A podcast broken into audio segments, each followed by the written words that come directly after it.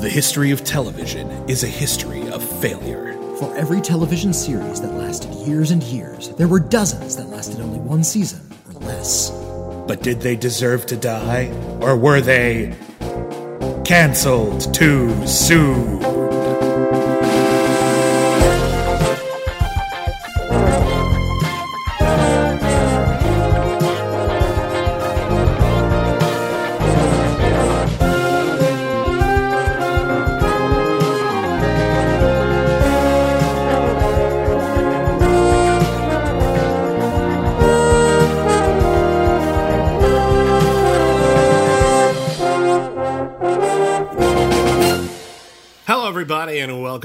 Cancel Too Soon, the podcast where we review television series that lasted only one season or less.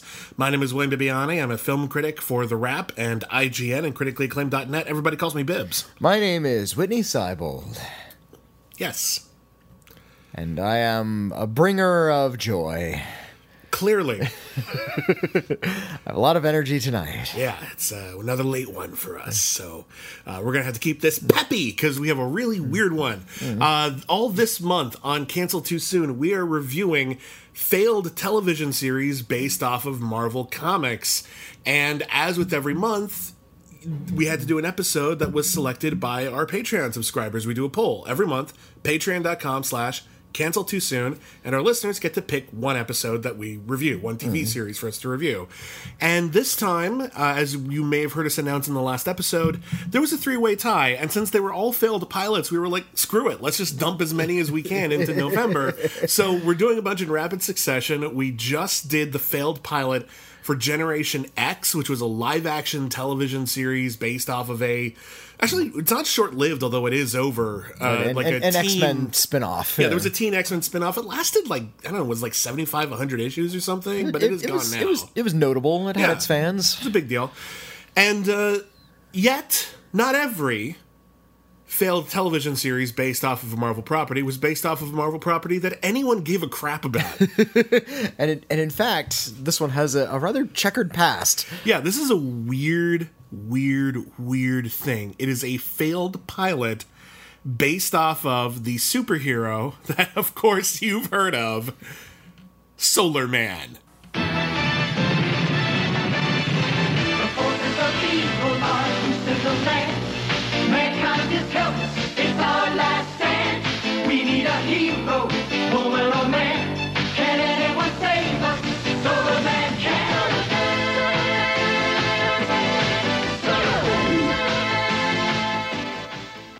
Done yet. Oh,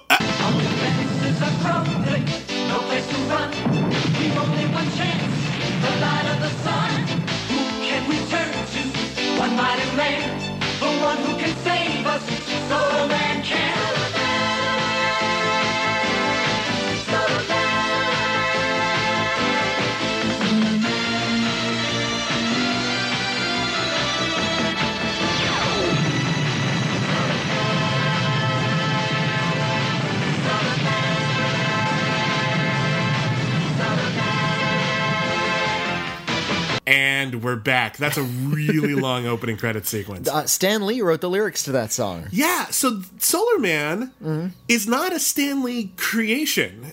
It's not even a Marvel Comics creation. Solar Man was created for Pendulum Press. Is it Pendulum Press? Pendulum Comics? I think it's Pendulum Press. They were created for a uh, a comic book company that was mostly known for doing things like classics illustrated, like oh, it's Treasure Island, but it's a comic book. Before, th- fuck you, Cliff Notes. I've got this instead. It's way better. Um, and that Those was things got kids into so much trouble back in the day. Oh, yeah. It's like, oh, oh, yeah, I've read Moby Dick. No, you read the classics comics. it's got yeah. quotes. um, The classic- general gist of it. Classics comics were the only comics my mom was okay with me reading as a kid. Like she was always very begrudging about my me reading comics. Uh-huh. but if it was Classics Illustrated, she was like, "Cool, good enough." They'll Yeah, take a- it. At least you're learning about high lit, you know. There you go.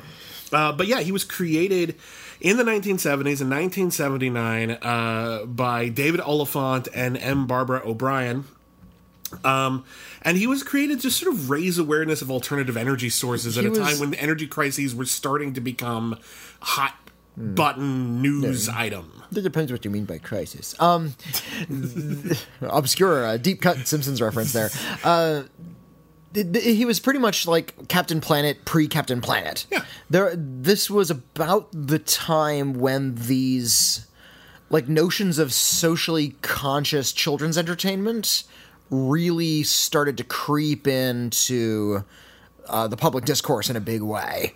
And you and I were raised on cartoons that were predicated on this sort of stuff. Yeah, there had to be some sort of- There's like a government mandate that a certain percentage of the entertainment had to be directly educational or informative in some way. which is why a lot of 1980s cartoons, but even especially the ones that have like almost no redeeming value, like He-Man Mm-hmm. or GI Joe, which are maybe they're fine entertainment, but there's not a lot to them. They would often end with like really some- help little little sketches or little bits about like here's GI Joe. We just got done killing a whole bunch of fascists, but don't forget how to protect your food from bears when you're camping. Yeah, yeah. Or, but my favorite was, don't jump your bike over felled power lines.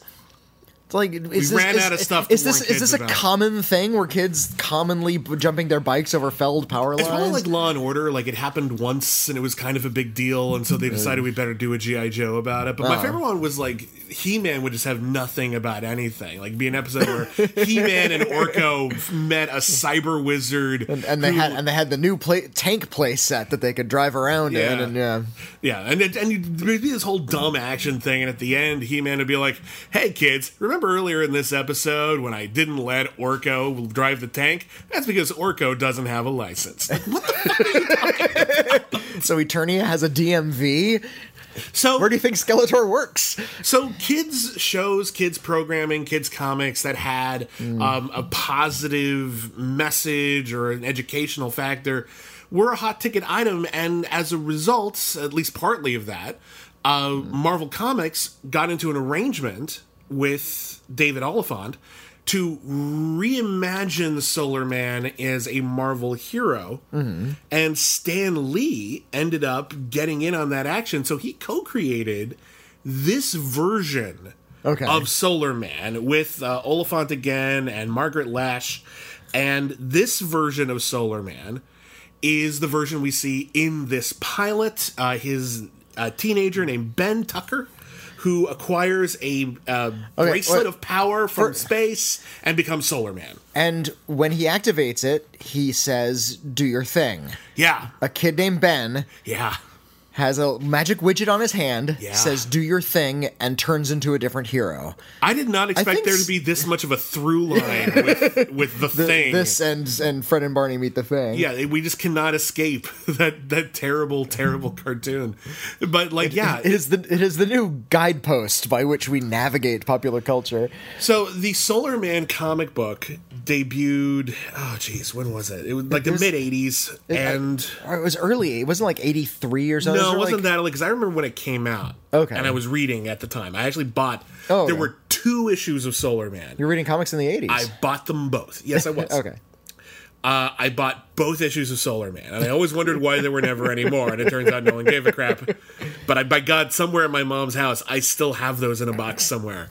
Um, and uh, Sell them. That might be worth a couple cents by now. and it seemed like it might. I guess they thought they had some energy behind it, so they pushed some money together. A lot of it, David Oliphant's money, who I guess had money. Um, and they they decided to put together a pilot episode for an animated series, which is And standard standard length, twenty two minutes, and, And- standard kitty action adventures thing with a superhero.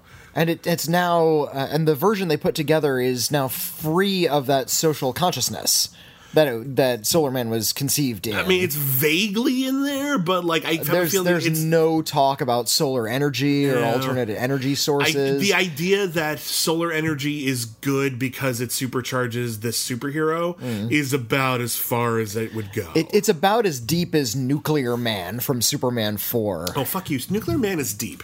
Okay, Nuclear Man is a complicated metaphor for the Cold War and the and the idea that easy solutions for the Cold War war would only lead to more complicated repercussions down the road. Mm. All right, so Superman like de-armed the entire world in Superman four. What happens? Well, superheroes become the new arms race, and so we get a nuclear man instead. Look, that makes sense. That's I- good storytelling. It's an interesting concept. It's too bad it's a crappy movie that tells it badly. Look, it's a cheap, stupid movie, but I mm. I maintain it's a good story. It's a good story. It's a I good agree, story, yeah. bad movie. That's my point. And that's why I still like it because the badness is still kind of entertaining. It's Comes- bad because it's cheap and silly, not because it's mean and incompetent. It's not a just bad. Yeah, cheap. it's, not a. It's not a bad idea. It's Yeah. just bad in every other way. It's actually my favorite Superman story that's ever been put in a live action film.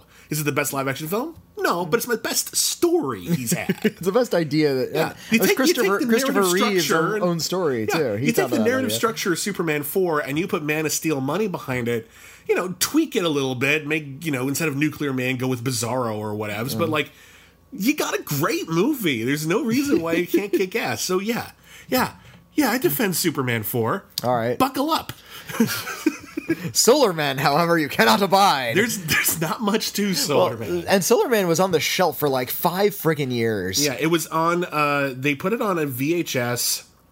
Okay, hold on a second. I got I got this written down. All right. So it was made in 1986. It was released on VHS in 1989 as kind of like a Marvel tie-in thing, like Hmm. we ran into with Barbie and the Rockers. They would just shove it on a VHS and sell it. with It, sounds figures. like a like a, a yeah. You include it in the box with an action figure, or it comes with like a Happy Meal, like three extra bucks, and you get this VHS with your Happy Meal at Exactly. McDonald's. Yeah. That was a thing that happened once. And it was like 22 minutes, so they didn't even bother getting a full length tape. So it was real simple. um, super lightweight. it didn't end up premiering on television until until 1992 and uh On, reports on Fox diff- Kids. on Fox Kids and reports differ on when exactly. I've seen some uh, places say it was September.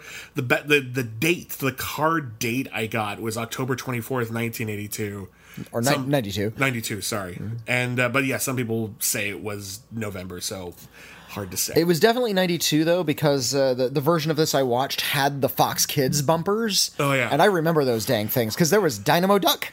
Yes, And was there a was- private detective duck who sounded like Inspector Gadget, who like Yeah. walked around. He was a little duck. He was a that real duck, a- and they just real- gave it like a hard boiled Real live action duckling wandering around miniature sets carrying a brief. We should cover Dynamo Duck on this show at some Dynamo Duck point. was he a show? He, he was a series of bumpers. He count maybe we'll do like a monthly movie kind of thing. But yeah, it was sort of like a a, a, a a little side project in TV history. I, you know, I'm not against it. That's right. that's an interesting. if we can track down all the episodes of Dynamo Duck, That's the trick. Yeah. we got to track them, all down. But uh, it's a you know it's a corner of the TV universe, and not a lot of people explore.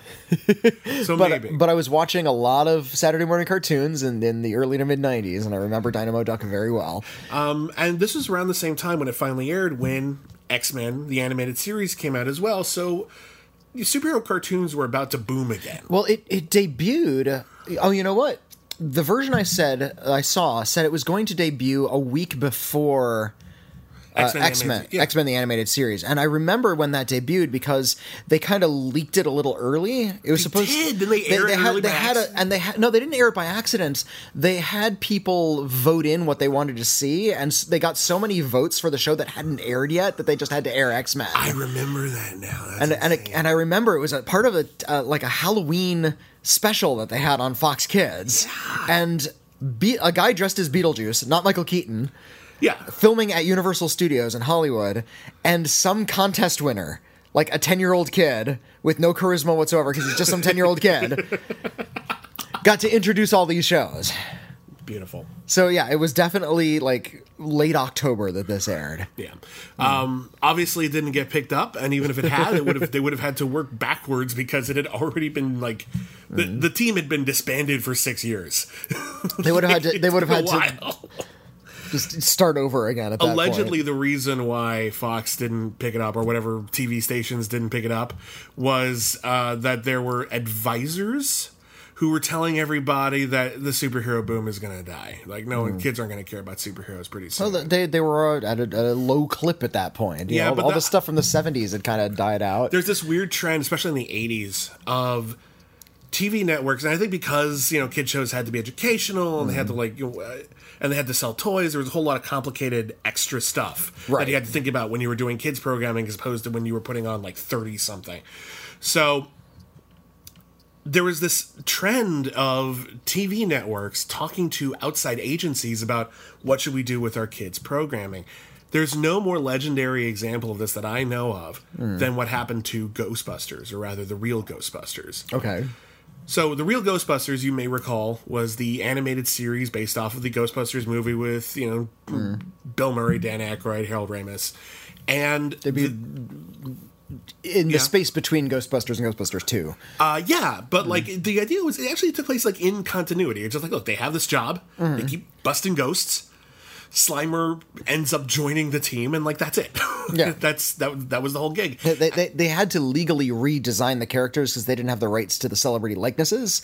So they look really weird, but they're the same characters. Yeah, basically, uh, uh, Ray ends up looking like Venkman. Venkman ends up looking like Ray. Egon, I I don't know what the fuck. Egon looks like the guy from the lead singer. He looks like the lead singer of that really Flock of seagulls. Well, Flock of Seagulls. I was going to say the cartoons, that really weird psychobilly Danish band that did okay. that that really hyperactive version of Witch Doctor about Yeah. twenty years ago. And then uh, uh, Winston just looks like some guy. I don't know. Who they're, That's I don't know who they were just looks modeling like him after. yeah. Looks like a younger version of Winston, basically. um, but like the, for a while, the series was really popular because they were it was unusually well animated and written for the time, Hmm. and there were a lot of really really good episodes that are like legit well written, and they were written by like people like J. Michael Straczynski, who would go on to create Babylon Five, and um, but as the sh- the show ended up getting popular, and because it got popular, the network started to Interfere. yeah, they were like, oh well, we didn't care as long as we thought it was just going to get canceled in a season. But if it's going to be like a flagship thing, we'd better put our stamp on it. And so they went to this outside agency, and the outside agency just pulled advice out of their ass. Like Janine's glasses were like triangles. They were too pointy. yeah, kids are scared of pointy things, so make your glasses circular. You do realize it's a show about ghosts and monsters, and it's going to be scary. I think the pointy glasses are Well, the least of the kids' Another concern. thing they had to do is they had to stop talking about the ghosts as if they were actually the ghosts of dead people.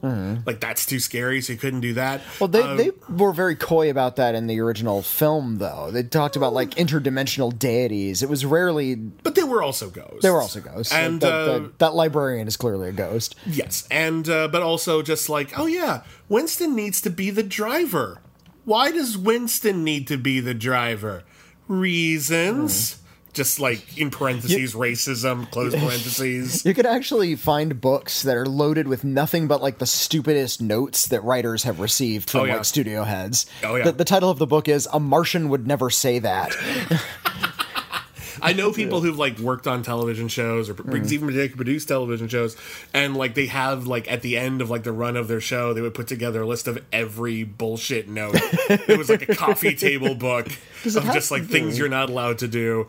Uh, like you know, just the, too much, too much decapitation here. Mm. Cut it down a bit. Like you, they cut it down too much. What are you? Th- anyway, uh, but back to Solar Man. Solar Man. Let's let's let's delve into a little bit deeper into what Solar Man is because on the surface it's really quite simple, and it, when you dig deeper down, it's really quite simple, but there's a little bit more detail. Uh, so it's a story of Ben Tucker, and he's a teenager who wants to be a comic book artist, but his dad is a sports dad. And he, he's kind of a wimpy, balding guy, even though he talks about, oh, I gotta go on this seven mile run tomorrow morning. It's Yeah. like, he, he doesn't look like a seven mile run kind of guy. No, he doesn't look but, like butch or Looks like or- Stephen Tobolowsky. You know, he's he's not Yeah. not not a but like a, he's like- not a super jock looking guy. Yeah, but he's really judgmental about his son to the point where his son will like be drawing comics in his room, and he'll hear his dad come in, and he'll like rush over to the exercise out, yeah. McQueen. He's like two oh nine. 210 and dad's like good i'm glad you're not writing drawing those stupid comic books. They're bad and stupid and sports good. Uh, Bye. To be fair, his comics suck. his comics do suck. Th- There's there in order to the problem is when you're doing a cartoon about comics, you have to convey that it's extra fictional within the fiction that we're viewing. Mm-hmm, yeah. So it can't the comic he's working on can't be a better idea than the show he's in. Yeah, So, so they have to really dumb it down and make it like uh, super simple. so he's doing a comic called space ranger Space Ranger, not not to do with the TV show Space Rangers, no which was quite good but uh, he, yeah, it's like little stick men, and it's like the most generic thing you could think of. And I love his creative process because he's doing these like big basic four panel layouts and Mm-hmm. you know space ranger like knocks out a comet and it's like and then he lands he's talking it out as he's as he's drawing and then he lands on a spaceship where he meets the most beautiful alien in the world. Now let's see. Should she be good or evil dude you got to work on your creative process. Um you really shouldn't like judge your characters like that. You should really kind of look at their motivation and sort of what drives them. What are they afraid of you know? Don't worry about whether they're evil or What- not. what- the what they story will determine that for you. Oh, what if? Then what? yeah. Thank you wiener dog. It's a great movie.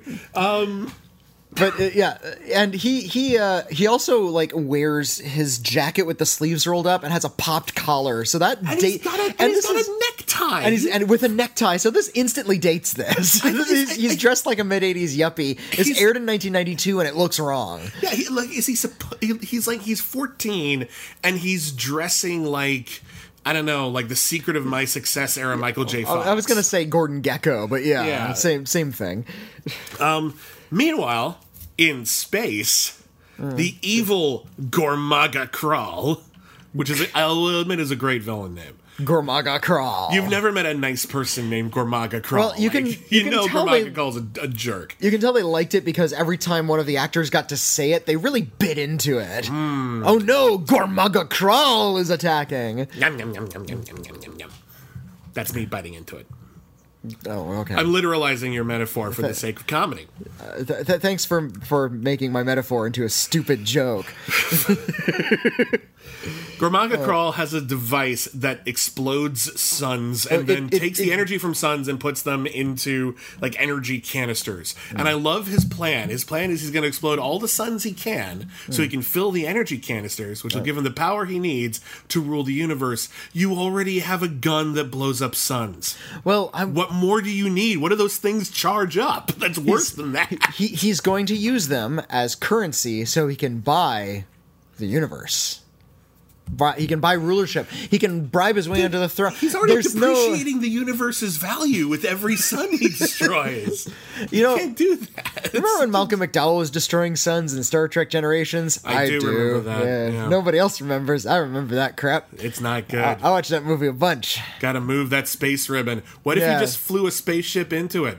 Because the spaceships all got destroyed. They actually brought that up. Yeah, it, it didn't matter. Last time the spaceship just put William Shatner in the space ribbon. Well, it kind of snatched him out of the, the ship, but yeah, Then just keep keep at it, man. yeah. The, the, they didn't think that movie out very well. that, that plot doesn't make any. None whatsoever. Oh god, how can we get Kirk and Picard together? Uh, time travel? No, no, too simple. We need something way more convoluted. So the scientist who invented the weapon that only exists to destroy suns and put their energy into canisters is shocked that it's being used for violence. Again, Well, he, he's and again he, he says I invented this to help people, but then it's immediately established that he did it on commission.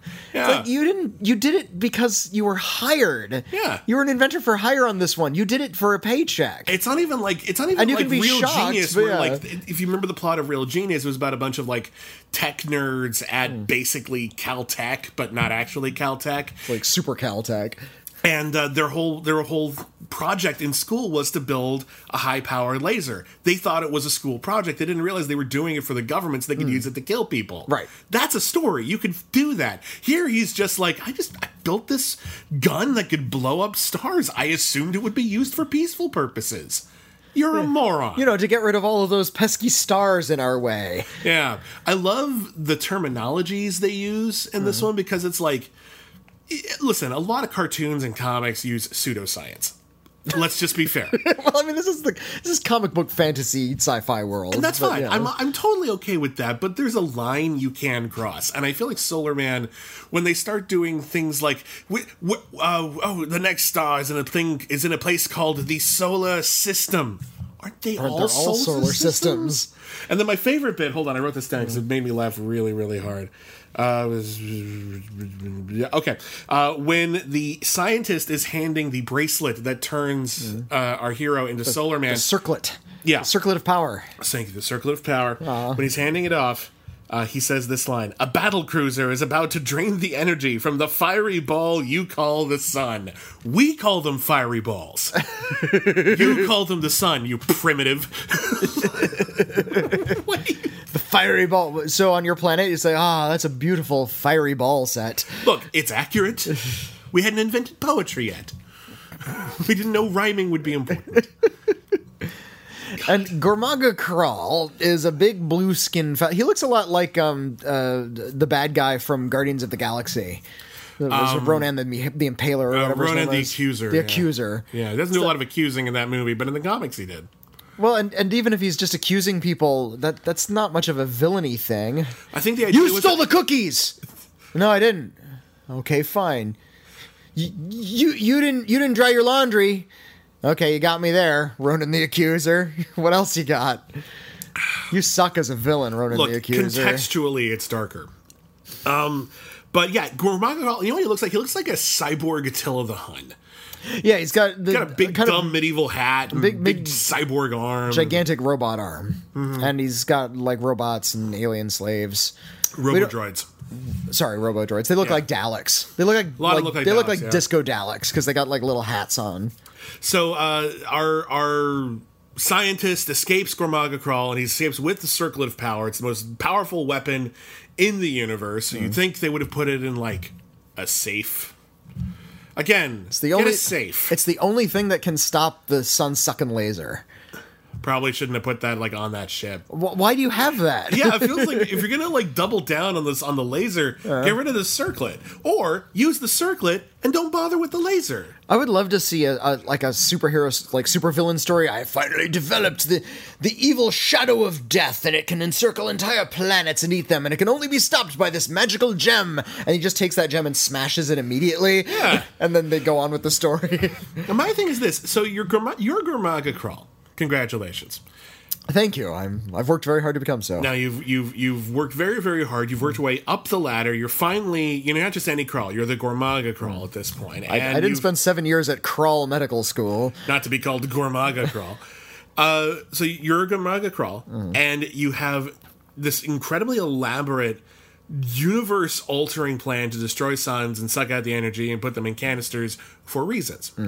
You also have a circlet of power. Now, the circlet of power is a bracelet. And mm-hmm. when you have the bracelet on and sunlight hits the bracelet, you turn into basically Superman. You can fly, you got mm-hmm. super strength, and you're hunky and badass. In fact, in fact, that's the first thing that young Ben says when he first puts on the bracelet and mm. turns into Solar Man. Yeah. says, "Wow, I'm a hunk." And then he says "fantabulous," which is uh, I don't I don't think if catchphrase is going to catch on. It doesn't really have an Fan- intimidating power of Fant- its clobbering time. Fantabulous, fantabulous. Yep. And uh, anywho, Hmm. but yeah, you're Gormaga Crawl. You build this thing. You've got the circlet of power, and this, the only thing that can stop you is this bracelet. And if you put on the bracelet, you become this superhero, and the bracelet cannot be removed. Why aren't you wearing that bracelet? Like he knew about it. Well, who are you going to give it to? Yeah, well, you know what? Maybe it only goes on like one wrist or the other. Like it can, it can only go on left wrists. Okay, well And that's and guess what? Gormaga Crawl's missing. He's He still has a wrist. It's No, just not not. He's got a big robot wrist. It won't fit on his robot wrist. Maybe he can't wear it on his robot get an wrist. extender. You know, like you get An like those extender of his of, of what his shoulder that reaches down and I don't know like, the, make the- a new the- arm. of the bracelet. Just get a little like like a little extra hook on there. You know, well, but uh, where's he gonna hook it on though? his fucking arm. Well, but uh, not his robot arm. It's a robot arm. I don't know, shoulder. Uh, uh, nope, only wrists. Oh, shut up. It needs it needs right. It only works with left wrists. okay, okay. if you're just gonna make shit up, we're gonna move. Then on. then I'm writing for Solar Man, aren't I? So the scientist crash lands on Earth and he crashes on a beach, and our hero sees the UFO land, and he's just like, well, admittedly, that's interesting. I should go check that out. But he says it in the nerdiest way possible, and he runs out, and there's this blue skinned dying alien on a beach by like Santa Monica Pier. And it has the Green Lantern. Or, I mean the. Uh, Yeah. it's it's the Green Lantern It's story. totally the Green Lantern story. They just ripped it off. But uh, he's just like, oh, help me, Gormaga Crawl. Earth danger, and like there's a whole bunch of people there. They're walking on the beach, and uh, there is a line of dialogue. Well, uh, he's. I'm. I don't want to mess. We better move on. I no, think no, he here it says. is. He might be he might be in trouble, but why get involved? And But why- walk away. So clearly, this was made in the 1980s when people just didn't care.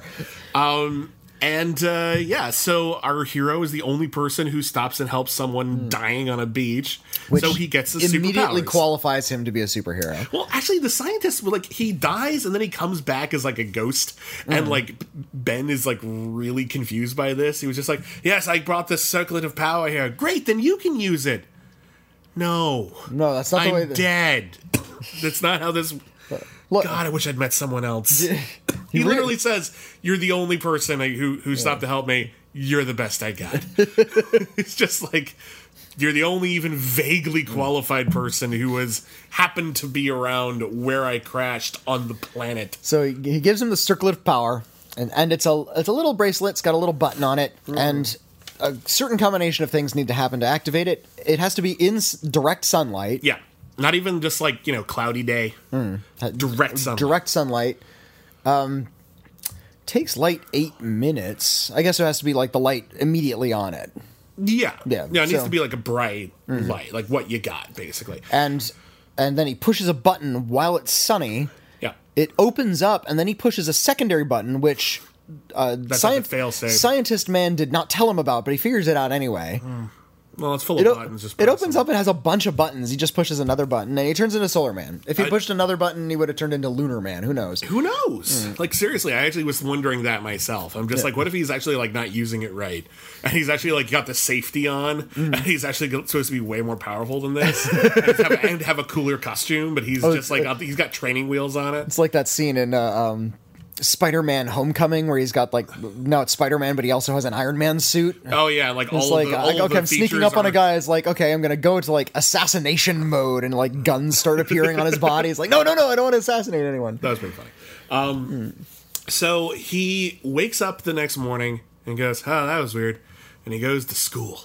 And as he's driving to school, he runs into like on the street, and they're just not even looking at him; they're looking away from him. Hmm, they're standing in an intersection, like not in a car, but they're standing in an intersection waiting for the light to turn green. Yeah, and like not looking at him, but then he like beeps and it's like, "Hey, get out of the way! I'm late for school." And then their heads turn around like hmm. in The Exorcist, and they're like these robo droids, and they start to attack him. I like those robo droids because they're robo droids wearing like magenta suits. magenta suits and really cool sunglasses. Yeah. Yeah.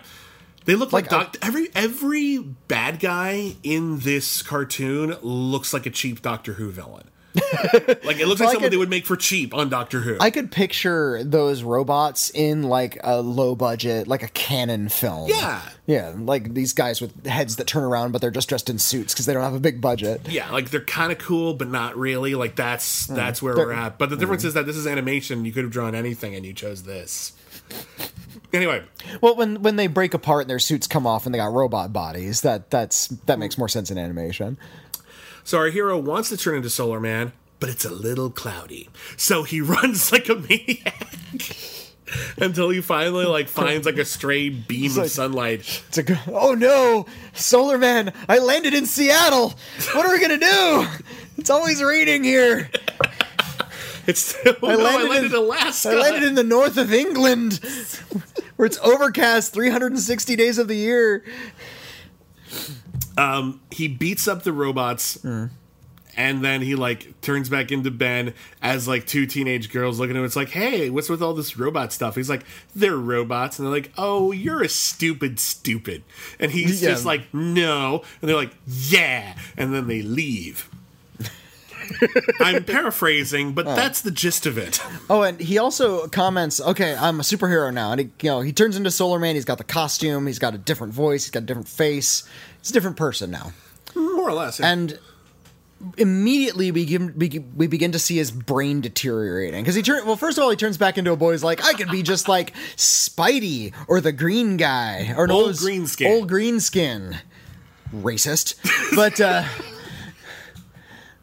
first of all okay, I understand that that like old Greenskin and Spidey and Cap, those were all Stan Leeisms. He really really tried to give those nicknames to those characters. Mm-hmm. There are also things you can say without actually using the superhero's name, Mm. just in case, like you sell Solar Man to one network and Captain Mm. True, you America can- is on another one, Spider Man's on uh, another I'd one. be just like Cap. Who, oh yeah, who's cap well Cap Like, is not uh. Captain Canuck, yeah, the First of all, Canadian Captain America. That's if- a real thing. If I knew somebody who was a captain, I would never call them Cap. No one has ever said Cap. Even if I met Cap'n Crunch, I'd call him Cap'n. Touche. The the Stan. My point is the Stan Lee forced nicknames. He he made those happen. Look, those were not only- natural at there all. was only so much room in the speech bubbles. You had to, like, you know, I'm you guessing that that was probably why he couldn't so. couldn't write out Captain America every time.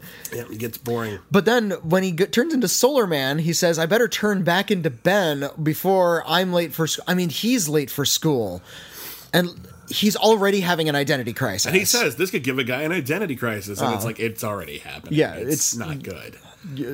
This is "You're, where you're already two people in one consciousness, and this is not going to work." I'd kind of like to see that like superhero story where like it does start immediately affecting their mind. Like we've toyed with it a little bit, like with mm. Venom, Yeah. or whatever. And it's been done in the comics, obviously, but I'm talking about in the movies. Just some really dark, like 1980s David Cronenberg Dead Ringers thing. like just really, hmm. really get into the sticky aspect of it. Because again, we've talked about this before on this and other podcasts. Secret identities are dead. In movies, in particular, Like there's still a few on TV, Arrow, The Flash, It's not. Daredevil, it's but like not in movies, an important part of the of the superhero mythos any longer. and it used to be about the duality of the human na- nature and spirit, and you know, Mm-hmm. Well, that- it also gives the kids the fantasy that they they could like they could pull a fast one on their friends. I could be a superhero, Hmm. or your dad could be a superhero, or your teachers could be superheroes. As far as you know, one thing, it, it was far more tantalizing to have a secret identity. one thing, uh, and having now that I've all these memories have come flooding back in because I watched Solar Man. Because again, I read the comics. The second issue of Solar Man, Hmm.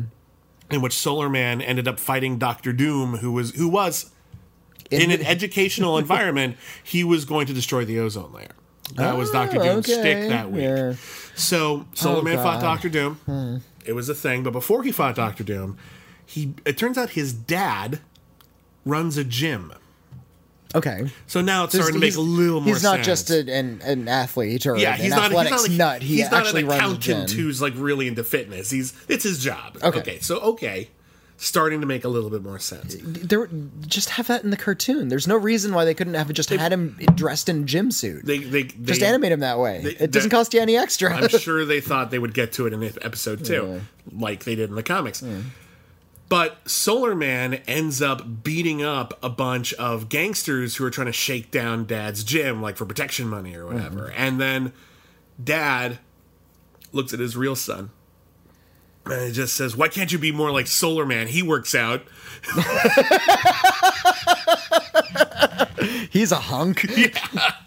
So, talk about identity crisis. Dad likes the superhero version of me better than me. At least, at least Aunt May prefers Peter Parker to Spider Man. Like you never. Well, although Lois Lane prefers Superman to Clark Kent, so we already kind of have that. yeah, that's that's true. But at hmm. least, But that's more of a romantic thing. Yeah, you know, that's da- not your dad. yeah, like that's just someone at work who doesn't like you much. Like Mm-hmm. your dad should like you. I appreciate that. Like this is not prime level Stan Lee, the Mm. late great Stan Lee. Like when he was creating something like Spider Man or the Hulk, there was a certain amount of like inherent pathos to the construction of those characters that makes them last, that makes them resonate. Mm. I feel like with Solar Man, he was going to get to the father son thing more. Like that was kind of more important. Like there's the idea that like you're, you know, this version of you that your parents see, but it's not really you. yeah. You know, cat, stop playing with that. The face you put on. There's a cat underneath the, the table playing with a plastic bag. Stop, stop doing that. You bet. But yeah, uh, first of all, this wasn't like a Stan Lee creation. Secondly, not everything Stan Lee did was was a good idea. That's true. He- and it, it's kind of fun watching Stan Lee, like going back and watching like old old uh, film footage of Stan Lee or seeing old letters of Stan Lee of him trying to hype a project that was just doomed to fail. Yeah. like he really put himself into some of these things that just did not succeed. He was Do you a Marvel remember? spokesman. That was his know, job. do you remember Ravage 2099? Hell yes, I remember Ravage 2099. Sta- he was a garbage man 100 years in the future. Yeah. And that made him a superhero. and he ended up turning into like a monster. Like he got mutated right, at one I forgot point. they yeah. did end up like because at first he was just like He's just some badass just a- garbage man. Yeah, but yeah. then he yeah, you're right. He got But like then- then he got- superpowers. Yeah, he got turned into like a wolf man kind of thing with like horns sticking out of his face. forgot that was a Stan Lee creation. Like that was his idea. He liked the idea of Ravage 2099. They 2099. can't all be winners. they can't. all Where is winners. Ravage 2099 now? I don't know. He probably was gonna get a pilot until Hmm. Solar Man failed. Anyway, Solar Man uh, defeats the robots and defeats any chance he ever had of being social with other human beings. Hmm. And then the robots repair themselves instantly and take him back up to the spaceship. Where he fights more different robots. Yeah, he fights uh, Gormaga Crawl. You know, it's like Gormaga Crawl. We brought you the human. He has a circlet, and he's just like, "We'll take it off. We can't. We'll take off his arm then," which is Yeah. actually like very pragmatic for a villain in this kind of cartoon, and like actually threatening. Mm. And you see the kid's face, like. That's my drawing arm. Like you can see that, like go into his, like that's his big concern. Mm. He is rescued by the daughter, niece, girlfriend of the scientist that was hazy on their relationship. I, I I think she's just another scientist. They Yeah, said they said she was like a, a, another solar scientist of some kind. They're close, regardless. yeah. Um, she saves him. I guess she dies, and then he turns into Solar Man, and he teams up with a stupid robot named Beepy. Well, I thought they sort- they were saying be well, he. It's a little. It, it's even worse than the robots from the black hole.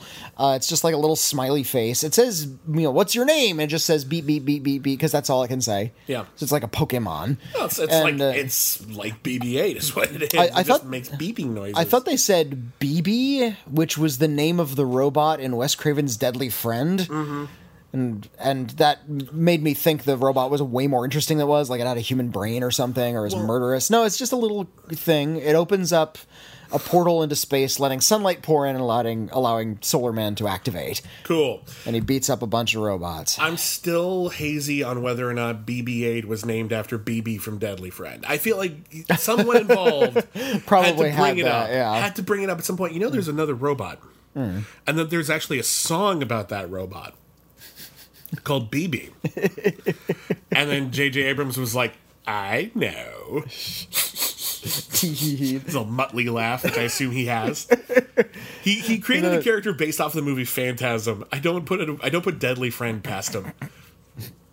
Anyway, he rescues B, uh, uh, Beepy and outruns a laser in order to stop it from destroying the sun. he flies into the laser with his fist outstretched, and it Like- you know like that works. dissolves when it hits his body, and Yeah, uh, you know how it works. Uh, Gramaga Crawl is like, "I'll get you, Gadget," and runs away, and and then um, that's it. Basically, Dad shows up at the end for like a little coda or something, and he's just like, "Yeah, those comic books rot in your brain, blah de blah de blah." No, like somebody, uh, like a girl stops by and Oh, that's ta- right. talks about, oh, you talk about those comic books as if they're real because he's doing a comic book Mm. of what he just went through. yeah, Now, that's an interesting premise. A comic book artist who is also moonlighting as a superhero and is just writing his own autobiography and selling it as fiction. you know who did that? Who did that? Captain America. That was a Captain America story for a Captain while. America was actually a pretty good artist, and he was drawing Captain America comics for a while in the comics. That was his like day job. Captain America has a day job. Yeah, so, yeah. so a lot of superheroes need a day job. He's, he's in the military, isn't? Doesn't he get Not- military not- pay? No, not after a while. No, He's in like military reserve or something. you would think Also, why is he still a captain? Shouldn't he be like a major by now? Or it's an honorarium. He didn't actually go up the proper channels. so he's just stayed honorary captain. Yeah, Okay. yeah. Did he ever think about getting proper military training? Um, I think he wanted to be work as a civilian. Okay, but he still know- has the, the rank of captain. Well, I mean, don't they don't take that away from you? It's like if you're not the president anymore, people still call you Mr. President.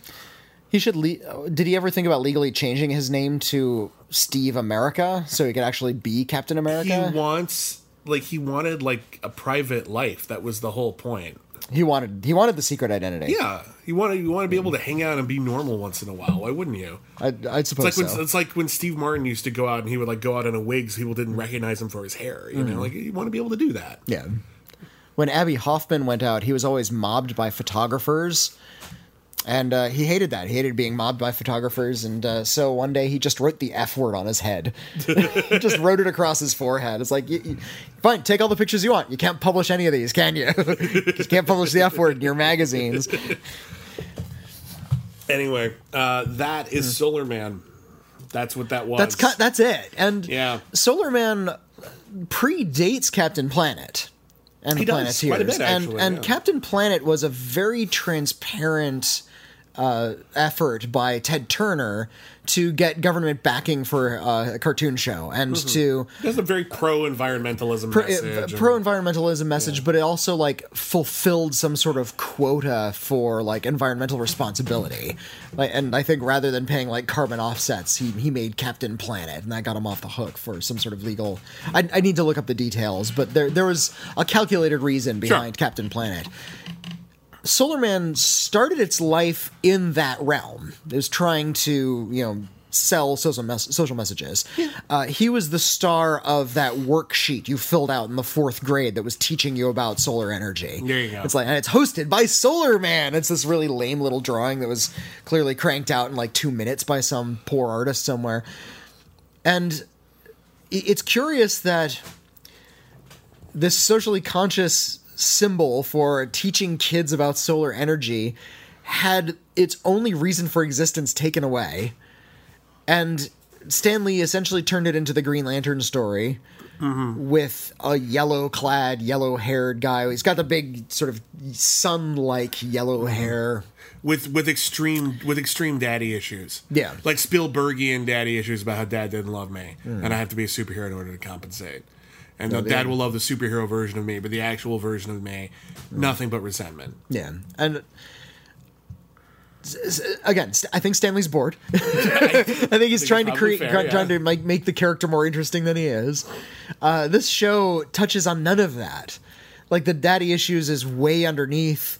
There's that one little taste that he's going a little bit crazy, but it's essentially just an, yet another in a long line of really bad toyetic superhero cartoons from the mid 1980s Mm-hmm. that aren't really notable in any sort of way.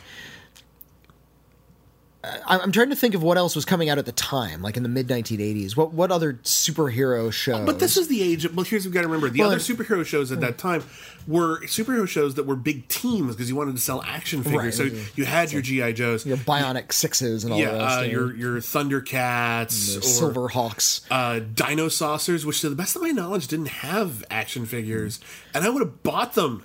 They were cool. The Dino Saucers were cool. I used the cool designs. I used the word toyetic, and that was a, a word come up with by. Uh, Joel Schumacher. oh, Schumacher came up with that. Well, I don't know if he came up with it, but it's like he's the one who popularized it Oh, with- okay. with his commentary track for Batman and Robin, which is basically a feature-length apology for directing Batman and Robin. If you don't like Batman and Robin, it is a must listen. It's Just- very cathartic. Just two hours of him flagellating himself He's with a sage brush, Like, but yeah, he was like, "This is." They told me they wanted it. I could have fought them. I didn't. Oh. Now we've got this. I thought this was a pretty funny scene once. Mm. like, he's pretty fair about it. It says, "Oh, there's nipples on the bat suit." That is not a problem with this movie. It's really not. It's Yeah, like people the didn't complain about it in Batman Forever. They didn't. It was there in Batman. It was Forever. there, yeah. People did not complain about it in Batman Forever. There's, uh, I guess it was a little more blatant in Batman and Robin, where they're just zooming in on butts and stuff. Yeah, Yeah, did to- that Batman Forever too. Actually. toyetic was uh, something that a lot of cartoon executives in the 1980s and 90s ta- uh, used to describe their cartoons. Is it toyetic? Can we take these things and s- make toys out of them? Yeah. And a lot of shows, in fact, most shows were based directly on how toyetic they could be. Yeah. Um, a lot of them were toys to begin with in the 1980s. And a lot of them were pitched as either being able to sell toys or they had uh, what they called marquee value. They had some sort of recognizable property attached to them. yeah, they're based on a movie or something. Yeah.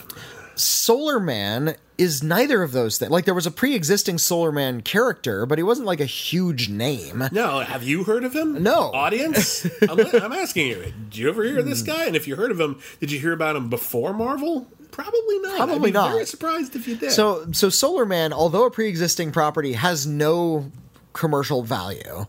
And I guess Solar Man, you could get a Solar Man doll. like that is toyetic in that way, but he doesn't take place in like this big vast universe with a lot of characters. It doesn't he doesn't like drive a cool car or have a ship or anything. Mm-hmm. I suppose he fought robots in one scene, but I'm I'm only A couple of seeing different designs of robots. I'm but seeing like three or four toys here. Yeah. Maybe my mind isn't You got stretching Solar far Man, enough. you got Gramaga Crawl, Yeah. you got the two scientists, I guess. You got the robot. You got you got the dumb robot, you got the sunglass robot, and you can sell more than one of those because they all look like the same design. And then you have the tentacle robots, Okay, so you got a couple. and you got like the the space laser playset. Hmm. Yeah, Yeah, it opens up and there's like some stuff in there, and you can like run down hallways and shit. These are some lame ass toys. They are lame Yeah. ass toys. I'm just saying there are, there are there are some toys, and then you get like the really shitty toys that like no one buys. Like like you know when you go to like Rite Aid and they have like Cyborg they- Man. They have some they have some branded action figures, but it's always like the last on the list. Like they would have for Solar Man at Rite Aid would oh. have Dad Yeah. action figure. wow, Star Trek toys. Oh look, eight Guinans. I like Guinan. We don't need eight of them. We don't need eight Guinans. don't need eight Guinan. Unless you want to reenact your like you have the, you have the Enterprise playset but no other toys, and they've all been turned into Guinan in this story. and they're all listening very well to one another. And that's how they solve their crisis. They listen to the computer. I need eight Guinans for that. Said one sad child. Okay, I, you laugh, but like seriously, if there was a Star Trek: The Next Generation episode where everyone got turned into Guinan and Whoopi Goldberg played Mm. Played every all of the Guinans? I would kill if they to the see effect- Guinan play Data. To see Whoopi Goldberg play Data, Play Data. and Patrick Stewart, and that's a good episode of that show. And if they ever did like. Star Trek: The Next Generation, the animated series, like they did with the original series, where it's Uh-huh. just like it's all the same takes Same place- cast members, Yeah, it takes place during the classic era. It's just what happened between episodes. They had a ton more adventures. That's an episode I want. The all Guinan episode. That's a great episode. made by Filmation. Yes. if Solar Man had lasted 100 episodes, what the heck would have happened? the usual superhero crap. We would have introduced a couple other. Well, here's the here's the the paths they have. They either Gor- Gormaga Krull is the villain in every single one, and he has some new plot, and he uses the same robots every time to Yeah. do his bidding, or you have a villain every week. I think you have a villain every week, but I think you have villains that have like a certain recurring theme. I think you go with Captain Planet type villains. Yeah, You like know, one- the- uh, mad some- scientists, and- and pollutants. they're all like anti-sun in some way. They're all darkness or, or moon or night related. or they're so, about like pollution Yeah, or wa- fossil fuel or something like Right, right. oil man or something like that. You know, oil man. Yeah, like something. You know, like that's It's that's very idea. very moist skin. Yeah, like what happens when like you know, oh, I I just have to uh, show my bracelet to the sun, but damn it, Hmm. it's covered in oil. Or how about the story where he has to go up to that uh, like above the Arctic Circle where it's night for months at a Yeah, time? that's what I was saying. If we went to like Alaska or something with like the thirty days a night Mm. Right. thing, like that, real inconvenient to be him. Yeah. And, and Man. it has to be direct sunlight, so you can't get around. So, oh well, the, the moon's directing is reflecting the sun's light, so technically moonlight. Mm. Yeah, he can change into Solar Man at night, but he has no powers. Like that's the sun, that's the moon reflection light. His outfit is gray. His hair isn't feathered anymore, and he's just really depressed. just him going to work. you could have him team up with Moon Knight. Moon Knight really isn't like that kind of moon. It's more like a metaphor. Well, Like in the, in this version, he's, he's he has moon other more direct moon powers.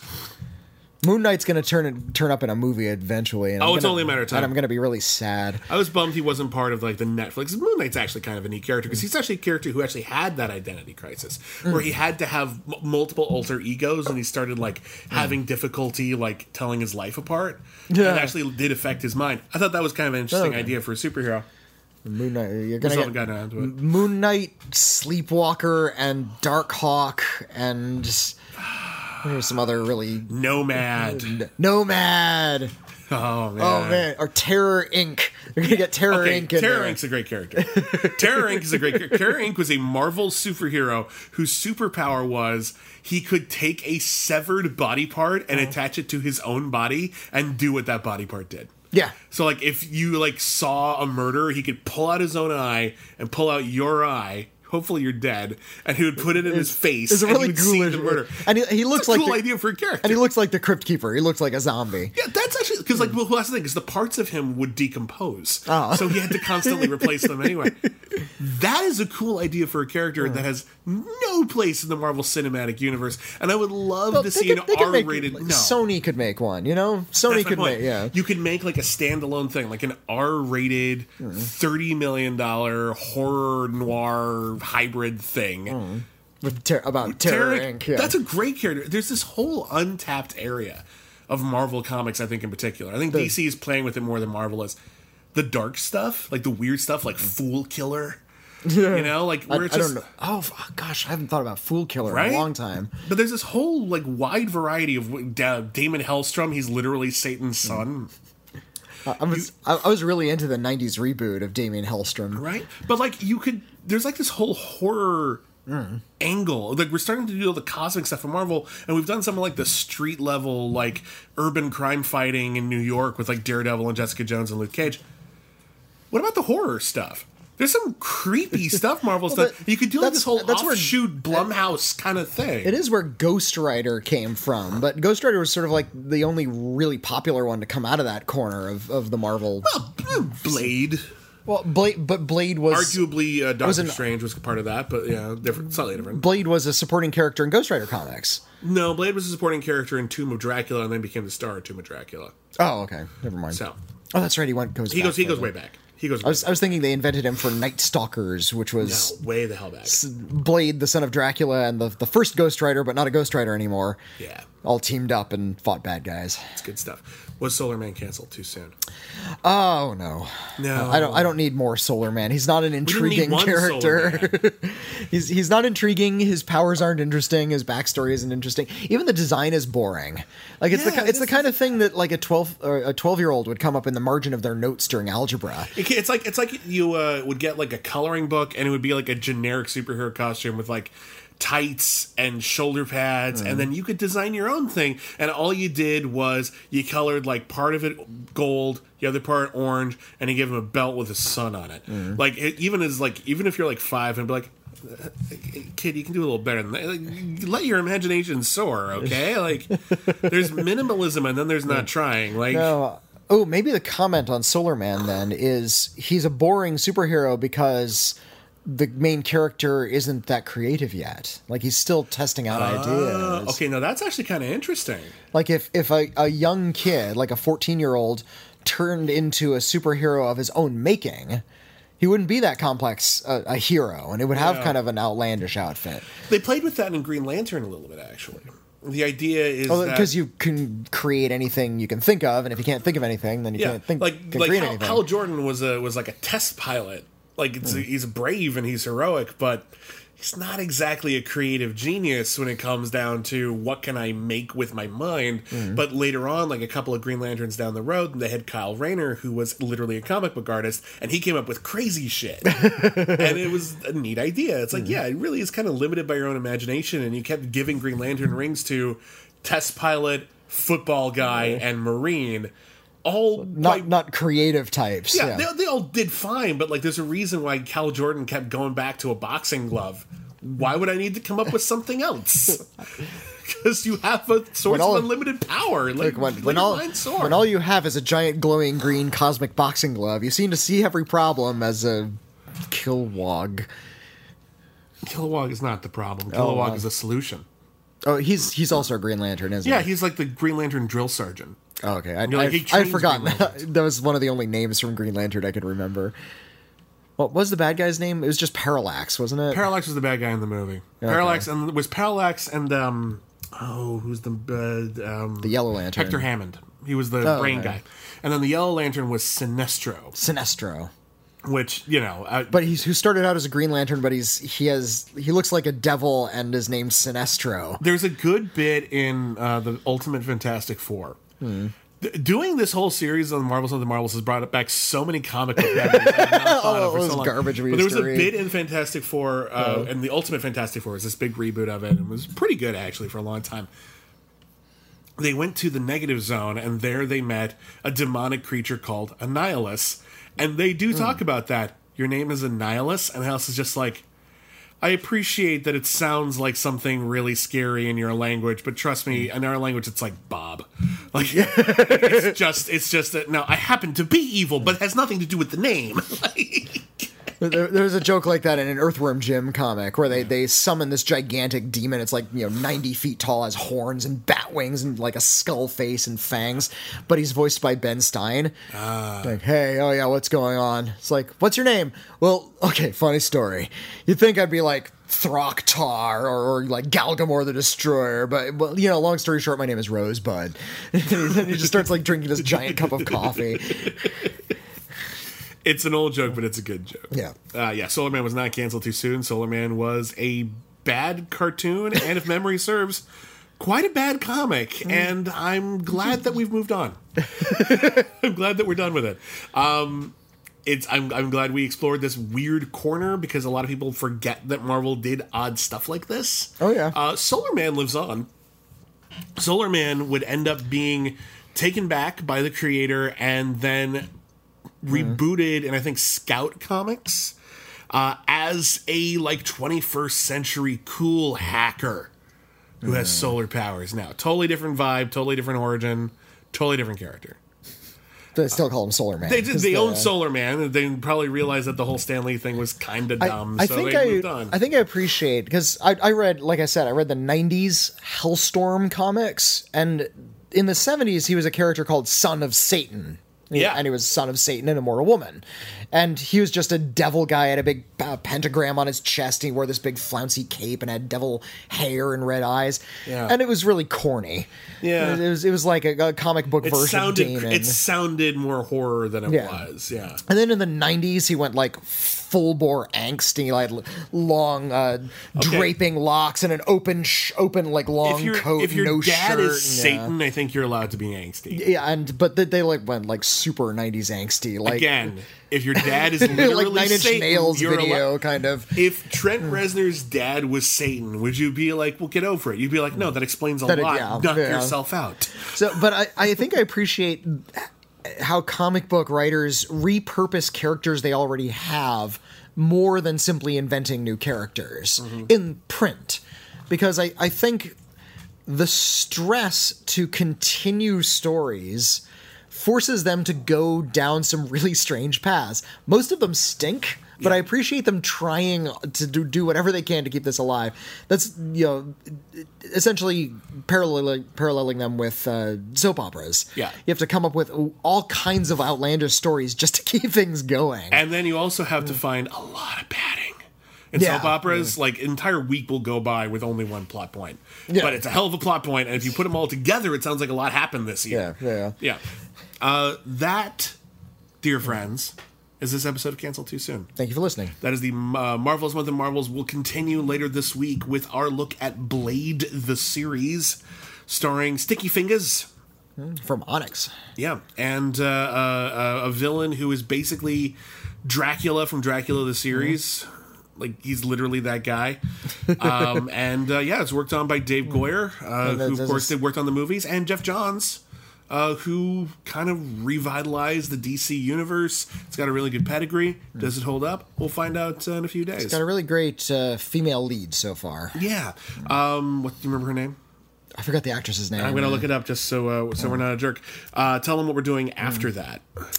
Well, after that, uh, we put out a poll to you, uh, dear listeners, and it was a three-way tie between uh, the first three. What was the fourth one that was cast off and nobody Uh, wanted no to one, see? no one particular. We got a couple of votes votes for Power Pack. It was a television sitcom. so we're not gonna about do- a superpowered family. We are not going to do Power Pack. We are, however, going to be doing uh, the rather notorious 1998 pilot for Nick Fury, Agent of S.H.I.E.L.D., starring David Hasselhoff as Nick Fury, who uh, is.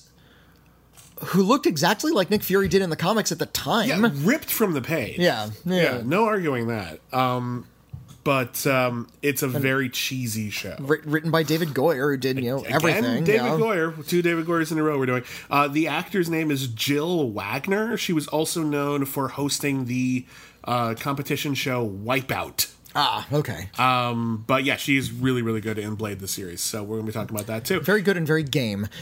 She's totally awesome. Uh, but don't forget, you can check us out on Patreon, patreon.com slash canceled too soon uh, for exclusive content. We have some bonus episodes that we owe you. We're going to be doing both of the live action Captain America TV movies in the 1970s on uh, that show in the next week or so. Uh, we also, we're a little behind on our podcast, Only the Best.